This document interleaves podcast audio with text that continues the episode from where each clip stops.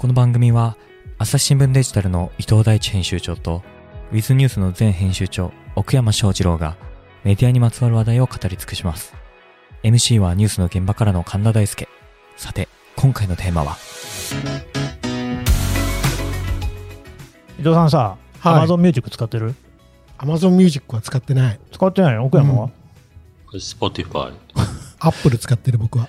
あのさ、Amazon Music がとんだ使いにくくなったんだけど、知ってますか？あ、なんかシャッフルそう。で全部聴けるようになるけど、みたいなやつね。プライム会員はもともとうんうん30万曲は無料でというか、プライム会費だけで聴けて、で、それが1億曲に増えますっつって、わーってみんななったんだけど、シャッフルでしか聴けなくなっちゃってるんですよ。うん。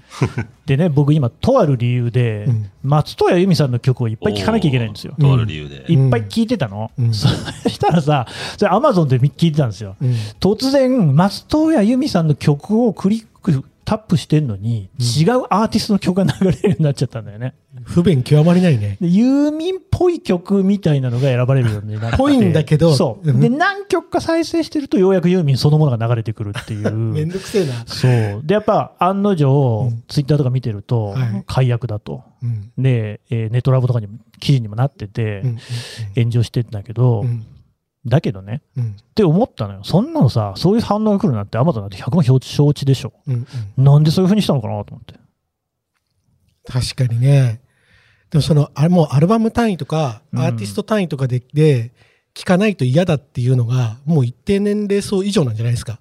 うーん、そうなんだよね。俺も本当それを思って。今の若者たちはさ、YouTube でどんどんどんどん勝手にリコメンドされてくるのをやるわけじゃないですか。そうそうそれとど同じでよくねっていうことなんでしょうね。多分なんか、この曲だから聴きたいとか、このアーティストだから聴きたいっていう聴き方自体が、もはやなんか過去のものなのかなって思っちゃってね。みんなその、むしろ YouTube とかなんで使ってるか、ね、TikTok とかまさにそうだけど、あれはセレンディピティメイトでしょ？うんなんかわかんないものとの偶然の出会いを求めてみんなやってるわけじゃんね。うんそしたら音楽の聴き方もそうなるってかなってるし、うんそもそも Spotify って最初出てきた時ってそういうもんだったよね。確かに確かに。まあ今はちょっと変わってるけど、でもその名残も残ってるけど、ってことは Amazon はその覚醒を流してるのかな？もうこうい う。時代だぞと。おじさんたちもそういう風になれなさいよっていう。でも、すごいデータを重視してる会社だから、はあきっと、いろいろ混ぜてシャッフルでやった方が、利用率が高くなるんでしょうね。ほらあれじゃないですかねはあはあは好きなアルバムだけ思いついた時に聞くって聞き方って広がっていかないじゃないですか。そうね。確かに。その方がより Amazon Music を使ってくれるようになると。じゃないかなと思いますけどね。あ横山さんどう思アルバム単位の人は、ちゃんと課金してくれるから、ううん。そこのチャンネルでは狙ってないって言われきるじゃないですか。ちゃんと課金してくれるから狙ってるってどういうこと？だからパッケージうにん。価値を見出す人って、うん。多分そういう、なんでしょうね、求める、こう、もっと出会う場が違うって割り切ってるのかな。出会う場が違う。どう違うんですか？なんか極単位の出会い方、まうんあ、ざっくり Z 世代的な人たちとの出会い方と、今言ってたようなやつね。それよりも、なんかこのパッケージをじっくり俺は楽しみたいんだっていう人たちの出会う場っていうのが分かれてるなっていうのは、ちょうどですね、昨日本屋に来まして、あ、そう。行ったんだ。あれで？雑誌、読んだんだ。雑誌コーナー久々行ったらですね、うんもうみるみるとこう、知ってる雑誌が減っていて、ああ、そうかもね。で、たまたま手に取ったハーズっていうですね、はあこう、女性のかなり50代ぐらいの女性で、ちょっとまあゆとりのあるこだわりの生活をするっていう人のの？雑誌が、まあたまたまね、それが創刊するときにね、はあ、はなんか私、いろいろ調べてたんです。あ、今の時代こういうのを出すんだ、みたいあ、なるほどね。うな。んそれがね、10年前じゃないんですけど、それぐらい前だったんですけど、昨日手に取ったのが、今後で、まあ、定期発刊を終了しますあ、そっていうのをたまたま出会ってしまいましてう。う、ん。で、まあ、京都特集だったんですけれども最後が。っていうのを見て、ああ、なんか、ますますこの辺の市場はちっちゃくなっていく一方で、なんかずっと買う人は、なんかもう信者的に買うのかな、みたいな感じですね。なんかユーミンの話しにくくなったな。あの確かにそうで、ユーミンの50周年アルバム、ユーミン万歳ってやつなんだけど、3枚組のベストですよ。めちゃくちゃ売れてんだよね。だけどさ、うん CD なんだよ。ね CD を買ってる人が今だ何十万人もいるんだけれども、やっぱりそのユーミン世代じゃないけど、50年もや現役でやってるからユーミン世代ってどこだよって話だけど、でもやっぱりその CD があった世代の人たち、今も持ってる人たちっていうのが、こう狙いになっている。だってユーミンだけ聴ければいいんだもんね。あるいはもう、うんまあ、握手券に近いのかもしれないですけど、はこはのパッケージのグッズと物してね感に課金するっていうトータルに価値を見出してて、っていうのも、この間ですね、阿佐ヶ谷の、うん。なんか、昭和歌謡を専門に流すバーに行ったんですよ。あんたいろんなとこ行くね。はい。うん。で、そこで大滝栄一。祭りをやっててですね。なるほど、ハッピーエンド。そうですね、うんそこのマスターが言うには、大竹栄一商法なるものがあると。なんだよ、それ。大竹栄一さんって、うん。マスターテープを自分で買い取ってるんですね。へえ。で自分でレーベル立ち上げて、なので原版を自由に使えると。なるほど。そうすると、なんとかコンピレーションアルバムとか、なんかパーフェクトアルバムとかを、なんか10年に1回ぐらい出すらしいんですよ。うん。で、こん最近出たのはブルーレイで出したの。ほファンはね、もう開封すらせずに買うと。そっか、普通はレーベルが権利持ってるけど、そうそうそう本人が持ってるから。で、それをなんかちょっと曲順変えたりとか、うん。まあ、なんかリマスター音源、なんかざわざわ感も入ってますとか、なるほど。あの手この手でやって、で、まあちょっとポストカードとかなんか入れてうん出すと、まあみんなもうお布施のように買わざるを得ないと。うん。うん。で、その店には、買ったけど開けたくない人が聞きに来るらしい。ああ、そういうことね。その、開けちゃうとね、封とか切って、そうそうそうそう。原型とどめないから、そのまま残したいんだ。でもまあ、それってやっぱ物があるから当然買うわけで、そうね。そのレーベルに寄付してくださいって言ったら、ああ、ダメよね。お金払わないわけじゃないですか。今回ユーミンもさ、何十枚かだけこうさ、24金で作った CD 入ってるよね。もうそのさ、商法も。すごいなと思って、でもうもう考えるだけ考えたらそういうことになるんだろうなっていうのは思ったよね。ね。え野村さんどう思います？俺ね、今、奥山君の話を聞いていて、うん。あのー買ってそのまま残したいっていうのは、実はすごくよくわかるっていうか、あ、そうですか。あの、これちょっとね、話がぶっ飛んじゃって申し訳ないんですけど、うん。この間とある人と、あの、私阪神ファンなんですが、うん。阪神が1985年に日本一になったのって皆さんご存知ですか？知ってますよ。もちろん。あで、バースがいた頃ね。そうそう。で、その時のスポーツ紙を僕は、あの、開かずに買ってですよ。あるあるある。で、大切に折って、で、これを、この間、あの、い実家のっていうか、実家はもうなくなっちゃったんだけど、ある実家にの荷物のお段ボールにあれして僕、あの、なんだ、レンタルスペースを借りて置いてるんですが、うん。そこにその話題になったから取りに行って、やっぱりその物をを大切に開かずに、えっと、取っておくっていうのはね、すごくうなずいちゃいました。あれですよね、優勝決まった時って、キオスクとか行くと、新聞、スポーツ新聞6紙パッケージにして売ったりしてますよね。ああ、そうそうそうそう。うん、僕もドラゴンズファンだから、てか、誰だよ、あなた。いやいやすいません。呼んどい確てかに。確かに。しかもざっくり上司じゃん。説明をしないといけないんですけれども、今回はね、伊藤さんと奥山さんの会に特別ゲストとして野村修さんをお招きしておりますよ。あ、はじめまして。よろしくお願いします。自己紹介してください。はじめましてじゃないんです。はじめましてじゃないははい。はい2回目えーに登場させていただきまして。はい。いつ出たんですか、前？私、あの、学び場転生人語の、はい、えーその回に1回ゲスト出演させていただきました。うん。はい。で、何者なんですか？あ、すみません。あの、私、えっ、と、あの、か社内の肩書きは、あの、ゼネラルエディターという肩書きを、まあ、いただいておりまして。何ですか、ゼネラルエディだって。うーん、まあ、あの、報道の、まあ、責任を、まあ、持てということですかね。それはいや、皆さんに説明してもらった方が、自分で言わあのね、まあ、はい要するはに、い昔は編集局長っていうふうに言ってましたよね。今もね、今もそうか、編集局長、ね。もついてるんですけどね。G、G っていうと、もう本当でっかい冷蔵庫しか想像できないんで、やめてほしいんですけど、編集局ってのは要するに記者とか編集者がいっぱい所属している部署で、まあそこのトップですよ。うんね。そういうことでいいですね。まあ、そそうですね。わかりやすいでしょ？はい。はい わかりやすいところで、今回はちょっと野村さんもね、呼んで話をしていこうじゃないかってことなんですけれども、自然に入ってきたんでね、おやるなと思いましたよやりますね、これ。いやいやいや意外とね。いやいやちょっとね、もう少しプラットフォーマーの話もしたいなと思ってるんですけど、ツイッターがやっぱりイーロン・マスクさん買収決まってね、だいぶ揺れていて、それはね、朝日新聞でもだいぶ報道もしてますけれども、一個ね、こう得意なあ話かなと思ったのが、えっ、と、ニュースっていうのをツイッターもね、えーと検索のタブとかを開いた時かな、ニュースっていうのが出てくるんですよね。そこに出てくるニュースが、あれ更新されなくなったねと。だからそのニュースを更新していた人たちが、おそらくはレイオフ、会食、もしくはその前の段階になっちゃって、仕事をしなくなったもんだから、ニュースが私更新されなくなったねっていう時に、それこそツイッター上の反応で、なんとあれは人力だったのかと、自動でアルゴリズムが、AI が抽出しているものだと思っていたのに、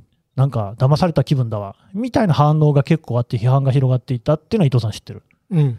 知ってます。ね。で、あれってでも僕らから見ると、いやいや、それは人力でやってましたよねって話なんだけど、メディアはね、それと向き合ってるからね。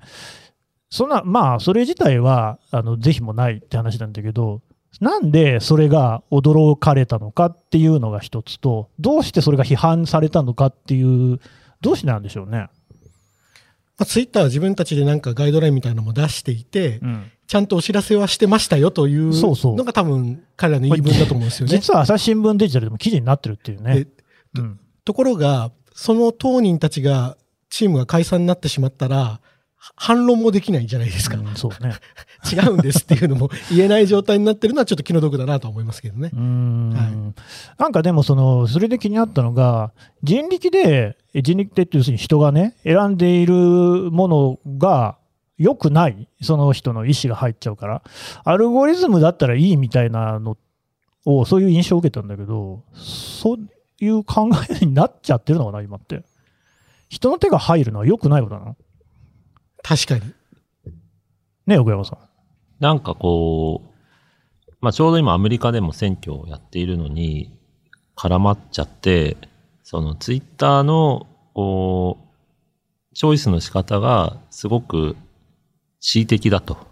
うんうん、あなるほどね。まあ、大体左派リベラルに、こう、なんか有利な感じっていうまあざっくり西海岸的なね価値観、トランプさん的なものはバンされるよねってことだよね。っていうのを、こう、惚れ見たことかというので食いついた人が多いっていうのは、まあただこれが、その、マイノリ、ノイジーマイノリティなのか、こう、多数の意識なのかっていうのは、それこそツイッターのアルゴリズムで結構尖ったものが目に入ってきやすいっていう謎のまた現象になってるので、ちょっとそこの大きさっていうのはまだ見定められてないんですけど、ただ、このアルゴリズムに対するすごく無邪気な、無邪気というとあれなんですけど、うんえーちょっとこう、表面的なところの受け止めと、かつただその問題意識って結構深いというか、思い出したのが、あの、森達也さんがオウムのドキュメンタリーを撮った時ドキュに、メンタリー映像いっぱい撮ってる人ですね。散々おっしゃってたのが、ドキュメンタリーなんて客観性がないっていうのを全然分かってくれないみたいなことを言ってて、なるほど。で森さんはもうオウム側に、まあ、ある意味立った形で、うん。まあ、広報部長なんかを密着して、えー中から撮ったみたいなので注目をされた経緯があって、で、その時にまあやっぱオウムの味方かみたいなのも出ましたし、まあ、テレビにはこう、なかなか放送されなかったみたいな経緯もあって、ただ、それが偏ってるっていうふうに言われた時に森さんは、いや、ドキュメンタリーって偏ってますから、それが何かみたいなことをおっしゃってて、で、それってアルゴリズムにも言える気がして、アルゴリズムを作るポリシーは当然何らかあるわけで、うん。で、それに基づいて自動的に処理しているだけだから、ね。うん。じゃあそのポリシーは誰が決めるんだっつったら人間が決めるわけで、だから人間がやってると一緒なんだよね。それまあ効率的にやってるか手作業でやってるかの違いなので、うんなんか手作業でやってる方が紳士じゃないかぐらいに思えてくるんですけども、ただそこがなんかアルゴリズムってむっちゃ無色透明中立公平で、まあそもそも世の中に中立公平というものがあるっていう前提のことを信じたい人が多かったんだなっていうのはすごく思いました。どうですか、野村さん。ね、これ、朝日新聞なんかはまさに、朝日の記事だからっていうところで、色眼鏡かけて見られちゃうところあるでしょ。うんだから人力忌避っていうのは、まあ朝日新聞にもまさに引っかかってる問題ですよね。うんだから無色透明なアルゴリズムに報道は任せた方がいいですかね。うーんいやまさに今奥山君言った通りそれこそアルゴリズムもこう何らかのルールというかそが要するに作用してるわけですよね。う。うん。でそれがだから人にこうまあ言ってみれば推薦されるというか押し付けられるというかちょっと受け止め方両方まあ同じだけどだからそれが人にされるのがすごく嫌なのかそれがじゃあコンピューターならいいのかっていったところはすごいななんていうのかないいずれにせよそれはやっぱり作用してるしでちなみに私なんかはまさにあの普段のあれでじゃあじゃあどのニュースを一生懸命取り上げようかとかっていうことをやっている立場なので。あなたの仕事ですよねはい。いやまさに。に。はいはい。うん、中の人はね、あなたが操作してるってことですね。まあ操作は、まあ、だけどその日本語。悪者？悪者？確かに。マニピュレーションしてるってことですね。いや、でも実際そこはなんかね、すごく気になったところではあるなっていうのと、奥山さんもうよもう一つね、はい。あとはプラットフォーム議論大好きじゃないですか。朝日新聞。ポッドキャストながら聞きできるポッドキャストって私の生活スタイルにちょうどいい。朝日新聞のニュースレターに登録すると編集者が厳選したニュースがメールで届くよ。思いがけない話題にも出会えるよね。ちょっと新しいニュースの読み方。朝日新聞。今回の話ってもう一つ思うのは、いや、例えば、うーん、ヤフートピックスとかは、あれは完全にヤフー編集部が人力でやってますよねっていうのは、多分みんなそれなりに理解してんじゃないかなと僕は思うんですよ。はい。一方で、そのアップル、iPhone とかでこう出てくるニュースがありますよね。スワイプをひょっとすると出てくるニュース。あれはアルゴリズムで出てんだろうなと。Google ディスカバリーってやつ、あの、Android とかで出てくるおすすめみたいなのも、まあ、多分その履歴とかを見て、あなたこういうの好きなんでしょっていうのをアルゴリズムで出してんだろうなと。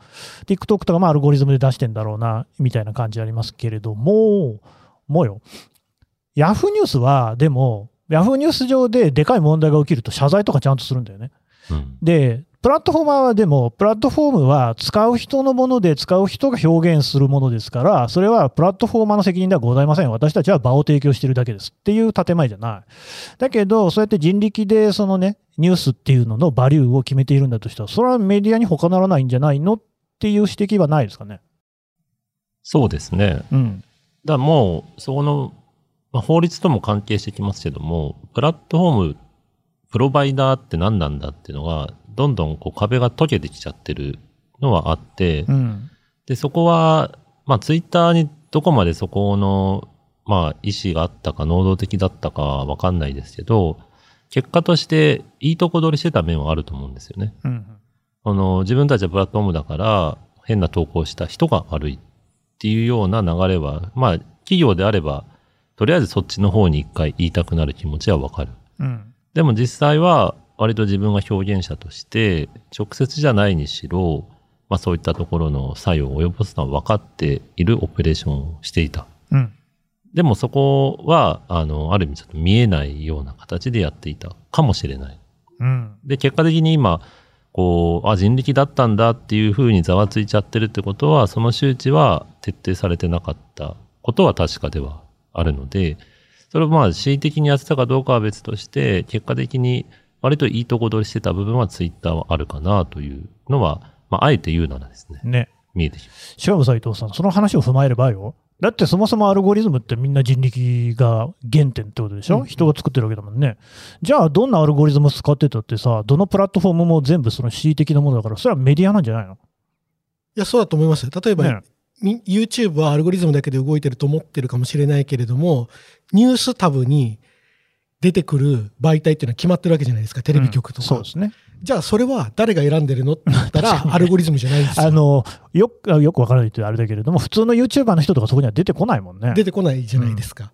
ななので、やっぱりそこは何らかの誰か分類して整理をするっていう以。上は、最終的に誰がやってるか、機械にやらせてるかの違いだけで、うんやっぱりポリシーは人が決めてるっていうのが現状ですよね。うんうんうんうん。そしたらやっぱりその等しくメディアとしての責任を、だって少なくとも朝日新聞はさ、何か問題が起きたりしたら、そこはちゃんとこう丁寧に説明して、謝罪したりね、お詫びとか載ってるじゃないの。やんないじゃん。やんなくていいの？やる代わりりに削除したり、モデレーションしたりしてるんじゃないですか？あの、だから朝日新聞はってことね。違う違う違う。YouTube とかは。YouTube は、うん YouTube は、ああ、そうか、そのメディアとしての振る舞いをそういうふうにしてるっていう意味合いね。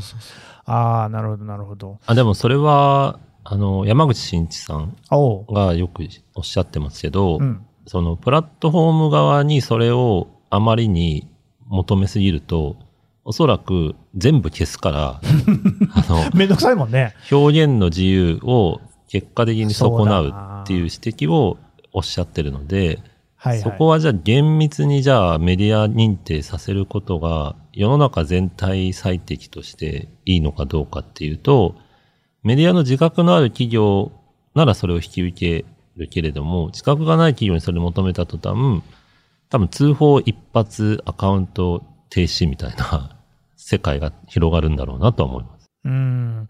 でもまあ、だとすればですよ、野村さん。このツイッターはもうすでに、えートランプさんのアカウントとか凍結してるじゃないですか。でね、もちろんトランプさんの言ってることっていうのは、もうデタラメめちゃくちゃも多いし、あるいは扇動ね、これによってその連邦議会の襲撃事件が起きたっていうようなことも言われてるぐらいじゃないですか。それはもちろんそうなんですよ。だけど、その表現の自由、言論の自由みたいなところで言うとですよ、ツイッターっていう単なる一つの会社が、そういうふうに、その、しかも一国の大統領、元大統領の表現を全くなきものにしてしまうっていうのは、いいのかしら？うーん、うーん、難しいですね。いやいや、あの、いやいや、あの、なんだろうな。難しいもんだって。うん。いや、別にあの正解を求めてるんじゃなくて、どう思いますかっていうね。ああ。まあ、直感的に言うと、その、なんちゅうのかな。あの、まあ、例えばトランプさんの、あれを、おツイッターが、こう、お凍結してるっていうのは、まずは直感的には僕は全然あありというか、すべきかなとは思いますよ。それどうして？その、それによってこう、なんちゅうのかな、誤った情報が、こう、えそれで誤った情報だっていうだけじゃなくて、それが実際こう、どんどん影響力をもたらしてってしまったわけじゃないですか。うんしまっていたわけですよね。だとすれば、それに対して何らか、この、まさにメディアとして、あの、さっき最初に、あの、神田君が言ってくれた、メディアか否かっていうと、結論的に僕はメディアかなとは、あこれも答えないけど、思っていて、で、そういった時に多分、あの、情報を作る側と、それを情報を編集して伝える側といって、これ多分2つ作用、あの、機能があると思うんですけど、その時に多分だから後者の伝えたり編集したりする側もうこれも僕は大きなメディアだと思うのでだとすればそれツイッターもメディアと捉えるべきだろうしでメディアと捉えるんであれば先ほど言ったような例えばじゃあトランプさんの情報をそれなりに責任を持てまあ編集というかね。それそれが要するに、なるほどね。うん採用する。変に採用されたくないっていうのももちろんあかんあの感覚的にはあると思うんだけどそこは僕は多分した方がいいのかなっていうふうに。だからこそ責任も伴うっていうことなのかな。うん。ととすいません。なんかパッと。でも、まあ、例えば朝日新聞がトランプさんの言い分を載せないってことはありえないじゃないですか。で、朝日新聞、紙面、デジタル、いろんな記事ありますけれども、さまざまな人のこう声を紹介しますよね。ガーシーの声も載せれば、神谷宗平さんの声も載せるわけですよね。そうすると、いやいや、なんであんな人の声をそのまま載せるんだみたいな反応って絶対来るじゃないですか。だけど、それは別にそういうことじゃなくて、報道ってそういう、その、まあ、どういう人の声だって、やっぱ届けるべきだと思うんですよね。まあ、それはさ、僕が取材していたイスラム国 IS の戦闘員の声だって、それは朝日新聞の紙面には載ってるべきだと思うんですよ。抹消するのは違わないですか？うーんあの抹消っていうよりそのでも例えばじゃああのヘイトとかを載せるかさこれ多分載せないですよそうですね。だからそこでやっぱり取捨選択あのまあもう端的に言っちゃえば取捨選択はあああるべきメディアとしてね、うん。あるべきだし最初のそのツイッターはメディアか否かってところにも返ってきちゃうんだけど僕はメディアであるあだろうと捉えるべきだろうと思うしだとすればそこで取捨選択があってしかるべきなのかなとは思う。もう単にそのなんていうのメディアじゃなくてね、うんうん。もう要するにななんだろうなあの誰でもお見に行けるう道端のお例えばもう本当にもうそこに何を置こうがそれこそ犯罪じゃなければ 何を置こうが自由ですよっていうようなことで。あくまで、うんん。僕たちはメディアじゃなくてそういう情報の場なんだっていうふうにあのツイッターがそういうふうに捉えるっていうのはああり得るのかもしれないけども、うん。僕はそうじゃないかなというふうにえもう及ぼす影響力とかも含めて考えればですね。うん、どうよ、伊藤さん。僕はやっぱりこの問題は、うん、あの、根本に、やっぱパブリックとプライベートの問題だと思うんですよ。なるほど。もともと単なうるん。株式会社の仕組みで誰でも買収できるような公開されているわけだからね、はい。っていう情報空間が、えー公のう国が、国だとか著名人が公式見解を発表する場になってるわけじゃないですか。うん。そこで、そこで 公共物、社会の公共物的なうん。ものになってるわけじゃないですか。だけど別にそれを支えてる論理って株式会社の論理だから、そうなんですよ、ね。株を買い占められたら、その人のものになるわけですよ。今まさにそういうことですもんね。なるわけですよ。って言ったときに、じゃあ、それに、先ほどの岡山さんの話で言うと、じゃあ、誰もが言える権利とかを内包させること自体がそもそも正しいのか正しくないのかってことは考えるべきだと思うんですよ。確かにね。だって別に公共のものじゃないから、そもそも。一企業に過ぎないからね。そうそうそうそう。はいはい。そうすると、やはり、ある程度、一企業でもしあるとするならば、な人のコンテンツを集めようが、自分で作ろうが、うん自分たちの方針のもとにモデレーションするほかなくねって僕は思います。うん別に議会じゃないもんね。議会じゃないから。そうだよね。で、もっと言ったら、別につ影響力を持ってるのがツイッターや YouTube でああるあるわけで、はいはい。じゃあ自分の空間で発言ができないんですかってそんなことはないわけじゃないですか。まあそうだ。うん別にツイッターから追い出されたって自分のホームページを作る、自分のの支援者にメールで送るってことはできるわけじゃないですか。うんうんなので、あの、もちろん、えーいろんな人が、ひその多くの人が集まる空間でね、ものを言えることは素晴らしいと思うけれども、そこを一企業に乗っからせるのは僕は無理があるんじゃないかなと思う。なんかまあ、特に日本なんかでは、アメリカもそうなのかもしれないけども、ツイッターの存在い、なんていうの、存在感というのかな、がでかいよね。そんなに、その、ツイッターって、まあ、こんな言い方なんだけど、大したものなのかなっていう感じも、ちょっと一種するんですけどね。だけど、それこそ新聞とかもさ、すげえツイッターの動向を気にしてるよね。ツイッター上の動向。1週間に3回以上ツイートする人はごくわずかって言って、それが減り続けてるっていうのがなんか、ロイターにありましたけど、そうすると、まあなんかざ若干気にしすぎてるのかもしれないですけどね。そうですね。そのなんかネット世論みたいなのがツイッターに代表されてるように思うけれども、別に全然投稿してない人も山ほどいるわけですから。うん。え岡山さんどうもさっきのそのツイッターって別にその公共財でも何でもないんだから、しょうがないよねっていう。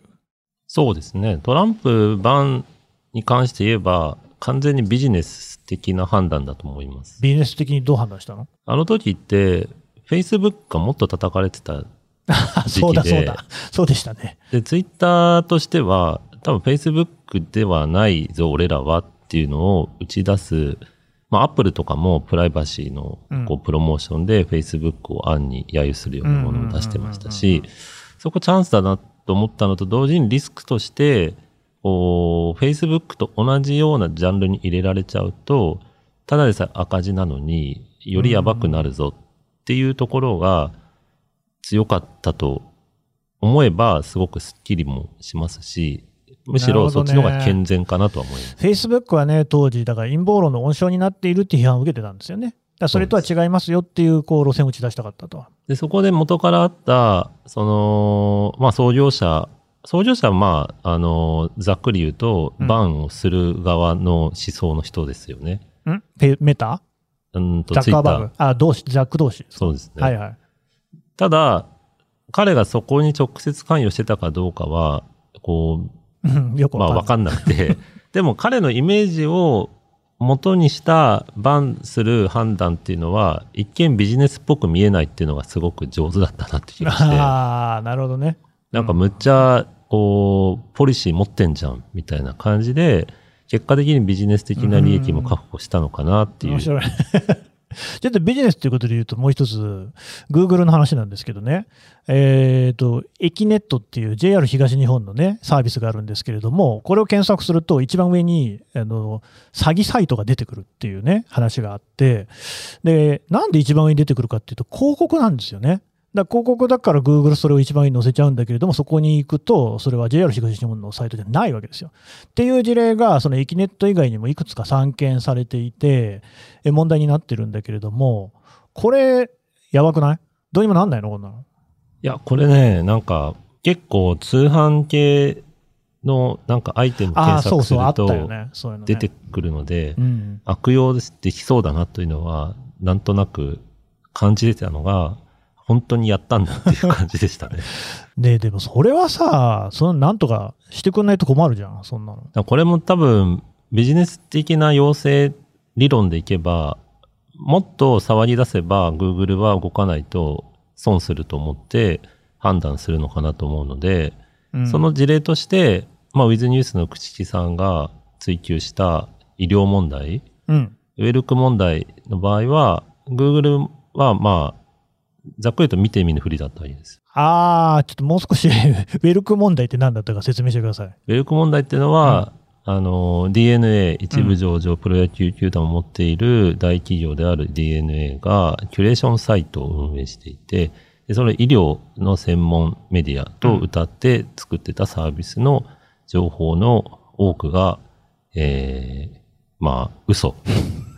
ウェルクっていうメディアなんでしたっけ？ですね。で、なんか調べると、なんか肩こりの人に、心霊が取り付いていませんか？みたいな記事が出てくるって、あれですよね。はいはい。その手のものが、まあ、ワンサがあって、で、それは Google のアルゴリズムをハックしたと言われてて、うん当時は、とにかく、そのジャンルで一番コンテンツ量が多いサイトが、ユーザーにとって有益だ、みたいなルールが Google の中にあったらしくて、うん。で、DNA はそれを、まあ、ちょっと察知して、じゃあいっぱい出しゃいいんだろうっていうので、じゃんじゃん工場のように、そういった、まあ、コピペ的なものを含めて出していったら、案の定一等賞取っちゃっ モラルも何もないね。自殺って書いたら、うん。その、その自爆霊的なものが出てくるっていう、ああ、本当に自爆霊のせいですみたいなね。ディストピアな世界が広がってて、で、さすがにそれはバレて、それで、まあ、口木さんがそれの糸口を、こう、切り開いたんですけれども、うんで、えー社会問題化して、で、Google が、まあ、一時経ってから、医療系の情報は、ドメインでちゃんと判断します。ドメイン？この、病院のドメインであったり、うん研究機関のドメインなるほど。のものを上に表示させます。うんうんで、さらに踏み込んで、こう病気で検索した人の、えー結果には、Google と提携している医療情報サイトの、えー結果を優先的に出します。うん。まあ、さっきのメディア化なんとか理論で言うと完全にメディア化してるんですけど、うん。それを判断したのは、このままいくとウェルクと同じにされるぞっていう多分危機感があったんだろう。ああ、Google もろともウェルクと一緒にされて批判されちゃうなっていう。でも実際まあ、Google がないとウェルクは成り立たなかったわけなので、Google の検索で出てくるから見に行くんでしょ、みんな。っていう意味で言うと、まあ、共犯関係にはあったので、うん見て見ぬふりをできなくなったっていう、まあ、それは社会的な、こう、倫理的な要請も内部ではあったとは思いますけれども、うん。まあ、やっぱり強力なエンジンになったのは、ビジネス的な要請。だからエキネットも、まあ、そこでまあ、報道の役割は出てくるかもしれないですけれども、こう、何度でもそういうものを指摘していって、えー、最適な方法をみんなで探す圧になっていかなきゃいけないみたいな。ところはあるかもしれない。そう。まあ、だからハッキングですよね。そういう、その、こう、Google の仕組みっていうのを、こう、調べ上げて、こうすれば上の方に出てくるっていうのを、こう、巧妙に仕掛ける。で、それは、だから今回のエキネットの広告として出てくるっていうのはまさにハッキングじゃないですか。みんなやっぱりその Google に検索が集中してるっていうところに一番の問題もあるような気もするんだけれども、ただ、多分、これ、Google が検索のこう王者の座から転げ落ちるってことは多分ないよね。だからもう、当面、あの、検索っていうスタイルが、うんキーワード打ち込んで出てくるのを待つっていうものが変わらないのであれば、ね。今後まあなんかわかんない。脳波とか直接やるとかだったら違う世界があるかもしれないですけど、まあちょっとだいぶ先の話になりそうですよね。現状のスタイルだと、うんちょっとこう、まあ、モグラ叩き的な感じにならざるを得ない。で、それがまあ、ある程度もうダメだってなってきたら EU みたいな強制的な法律を作るのかもしれないですけれども、うんまあ、なかなか日本でそこまでの決断があるとは、なんか想像しにくいので、うんうんうんまあ、よりなんかそれを指摘する役割っていうのは求められるのかなという気がします。